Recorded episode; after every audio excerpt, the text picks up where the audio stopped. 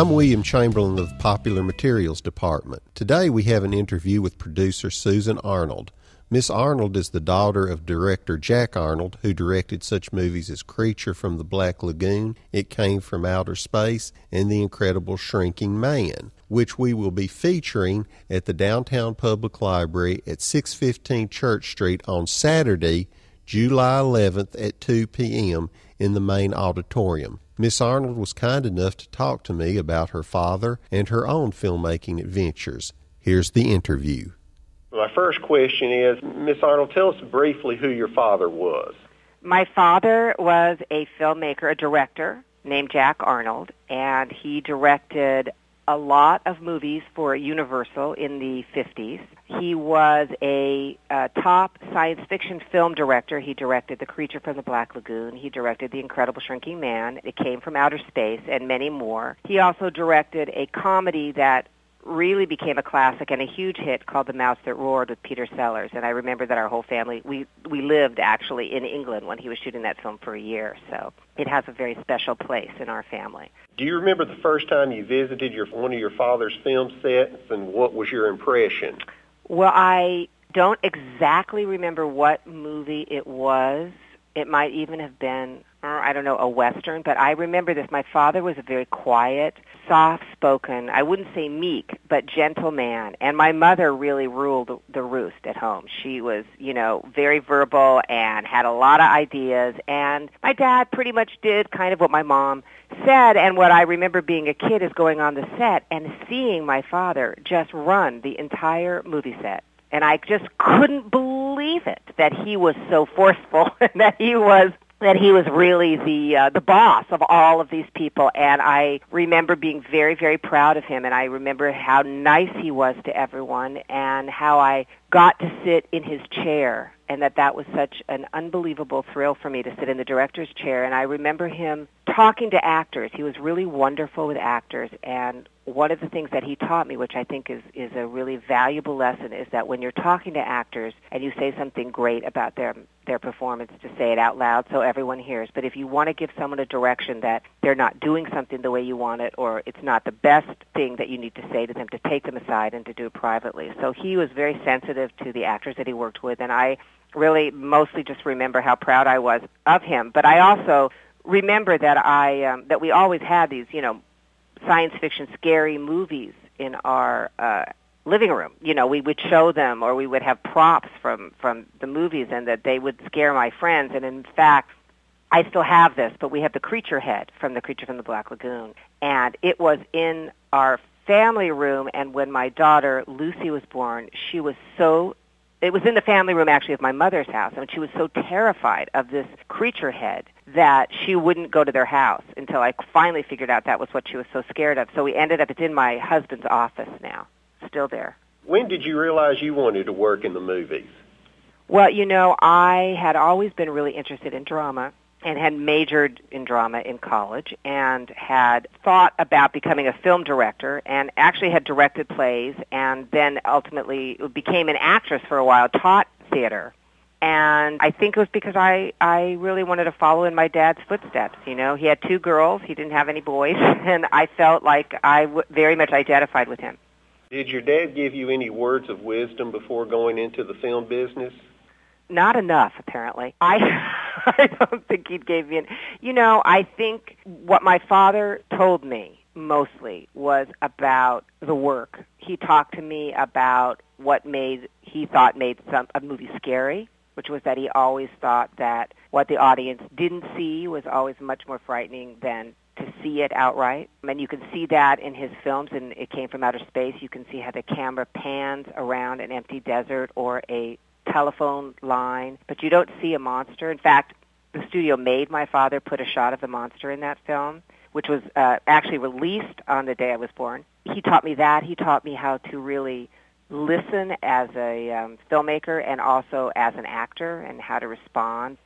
I think he taught me a lot about being a professional. I think when you're brought up in a family where there's a filmmaker, what you learn is what the thing that you can't learn until you do it, but you, you grow up and learn how to be a pro.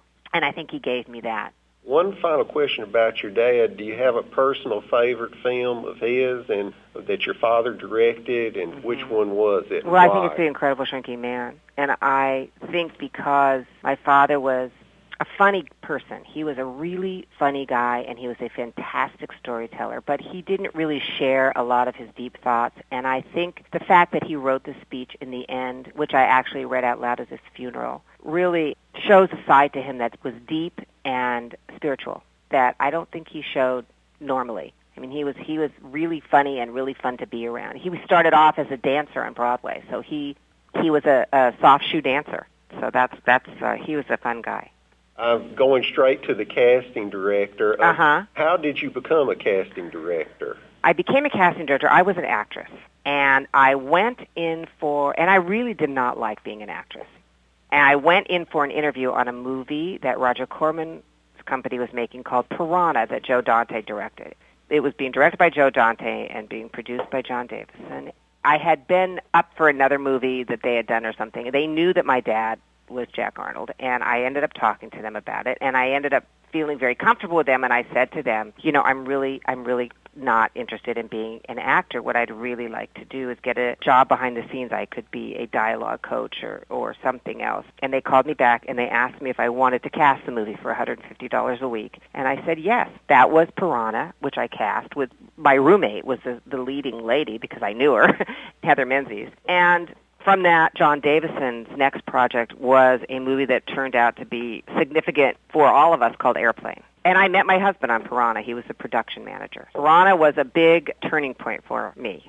Going back to casting director, could you discuss how a casting director works? And mm-hmm. like you work with uh, Joe Dante on I did. Uh, several films, and uh-huh. just describe how you two would work together. Well, I think you know you you meet with the you read the script you, as a casting director, you break down the story into the characters.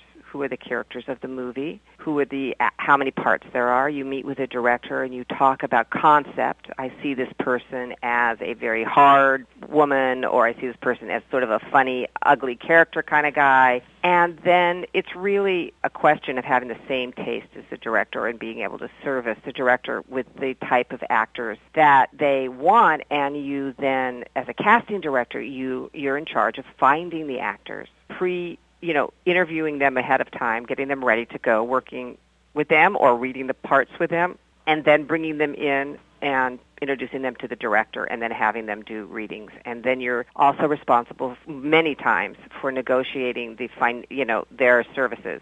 So you negotiate the money with them and the billing with them and the contracts with them. So you're responsible for the cast of the movie. But ultimately, it is the director's decision and, and, and a producers and directors, the producer and director together.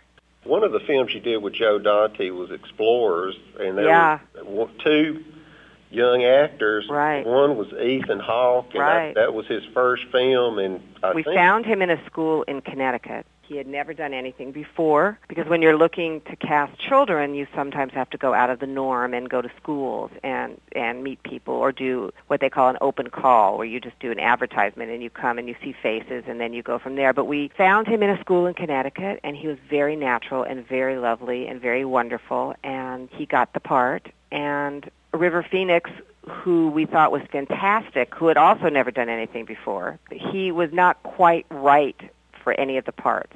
We ended up casting him as the science nerd. He was going to play the other part, but then when we found Ethan Hawke, who was so perfect for that, we didn't want to lose River, and we made him that part. And he was a lovely, really polite kid. And the third part I, was a boy who was a fantastic actor. I think I don't I don't know what happened to him, but he was also a great actor. And we know what happened to River, and it's really sad. But Ethan's still going strong you did this great little film called Independence Day. Oh my God, I can't believe you know that. Oh, and it was the first time Diane I saw Dianne Wiest. How and she great made such Diane a Wiest? great impression on Ah. me in that film. And I was just wondering how'd you come to find her? Well, you know, casting directors know people before other people. She had done small parts in theater, and I was also friendly with a woman named Juliet Taylor, who was a very successful casting director in New York City, who cast all Woody Allen's movies and Mike Nichols movies, and so she knew who was really great because I it was at it was for Warner Brothers at the time. So we also had under the head of the department, her name was Marion Dougherty, who was just famous casting director, who started casting Naked City and ended up casting Butch Cassidy and the Sundance Kid and The Sting and everything, you know, The World According to Garp, which I helped her on. And so we knew people that nobody else knew, and she she was just an amazing, amazing actress, um, and she was amazing in that part. And Cliff Young was amazing in that too.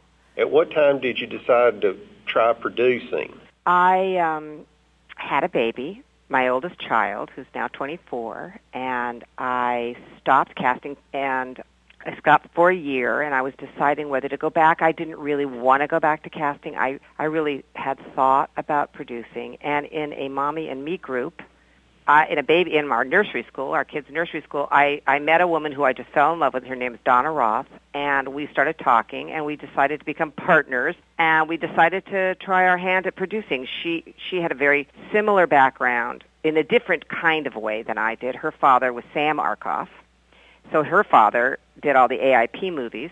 I was a teenage werewolf in all the Boris Karloff movies and the beach party bingo movies. And we became best friends and our first office was her garage. Uh, we turned it into an office so we could watch our kids after preschool. And we've been partners for a long time. And our first movie was Benny and Joon. I watched it last week. Oh, that's a great movie. It is. Another film I really like of yours is Unstrung Heroes. Mm-hmm. I was just curious, how did you get Diane Keaton, an actress, to direct that film and why? Well, we spent so many years trying to get this movie made. First, we got a wonderful script by Richard LaGravenese, and then the, the, the the company that was going to finance it fell out, and we took it to several different places. And when we finally got it made, we sent it to a studio executive at Disney. And this executive at Disney, her name was Lauren Lloyd, who I had known from my casting days. She had actually worked for me for a little bit. Gave the script to Michael Eisner because Jeffrey Katzenberg was out of town. About a week later, Michael Eisner called, and Donna answered the phone, and she thought it was a practical joke. She thought it was just somebody playing a trick on her, and it truly was Michael Eisner, and he said he wanted to make the movie. And he ended up paying the cost to get it out of the other film company who was not going to make it. Then we started interviewing directors, and we had seen a television movie called Wildflower that Diane Keaton had directed. And we thought it was wonderful, and we gave her the film, and she came on, and she was amazing. It was a great experience, and it was our second film. What exactly does a producer do, and could you use a favorite film that you did, Grosse Pointe Blank, as Uh-huh. an example about how you found that property? And Uh, we found, we were given a, a rough version of that script.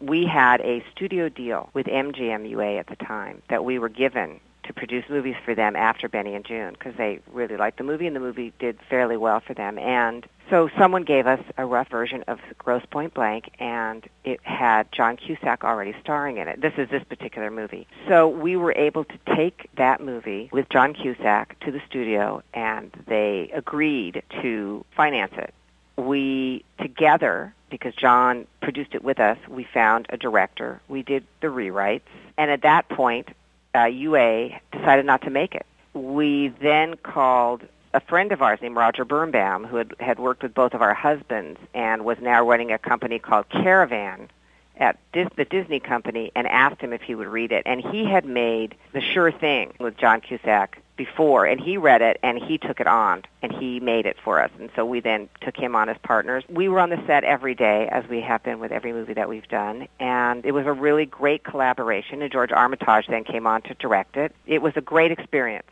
And Steve Pink and D.V. DeVincentis wrote it, and they were fabulous, and we're very proud of that movie. You've produced 13 Going on 30, Mhm. American Sweethearts, Mhm. Force of Nature, Benny and Joon, and Mhm. like I said, Grosse Pointe Blank. And you seem to be drawn to the romantic comedy. Uh, why do you have an affinity for that genre? Well, I think that I love comedy. And I think that I love women. So if you put a, wom- a woman in a comedy, it's usually a romantic comedy. I love human stories, and I think that the world is a tough place, and I think it's like Sullivan's Travels. You know, it's much better to make them laugh. We also try our hand at making a horror movie, which did not, even though it was our most successful financial film, it was not a film that we ultimately loved as much as some of the other movies called The Haunting and we did that with DreamWorks, and we had a production deal with DreamWorks. But definitely, I would say that stories that I can relate to and that are my favorite, and actually the hardest movies to do are romantic comedies. So when you get it right, there's just nothing better. Briefly on the haunting, I was mm-hmm. at a mm-hmm. film festival some years ago. Oh my Wes, God! Wes Craven was there, and he said that was going to be his next film. It was going to be his next film, but he did not renew the option, and so we were able to sweep in and re- took the book to Steven Spielberg, who said, "Oh my God, it was one of his favorite movies as a kid. It was his favorite movie, the Robert Wise version, and he bought it and wanted to make it." Of all the movies you've produced, do you have a personal favorite? You know, I have, I have no, I have three that I love. I love Benny and Joon because it was our first movie, and because Johnny Depp was so unbelievable in it, and he was such a surprise, and it was such an incredible experience. I think Grosse Pointe Blank because it was our most subversive movie, and 13 going on 30 because the experience was so wonderful and we love Gary Winick and we love Jennifer Garner and it I think we managed to elevate the genre in that movie. So I would say that those are probably my favorite movies. Final question is uh, what are you working on next? Well, you know, the last movie that I had that came out was a movie with Owen Wilson called Drillbit Taylor. And I have several books that are in development and another comedy that we're in the process of putting together with Gary Winick, who we love working with actually another two movies that we have with Gary Winick. So that's what we're doing now.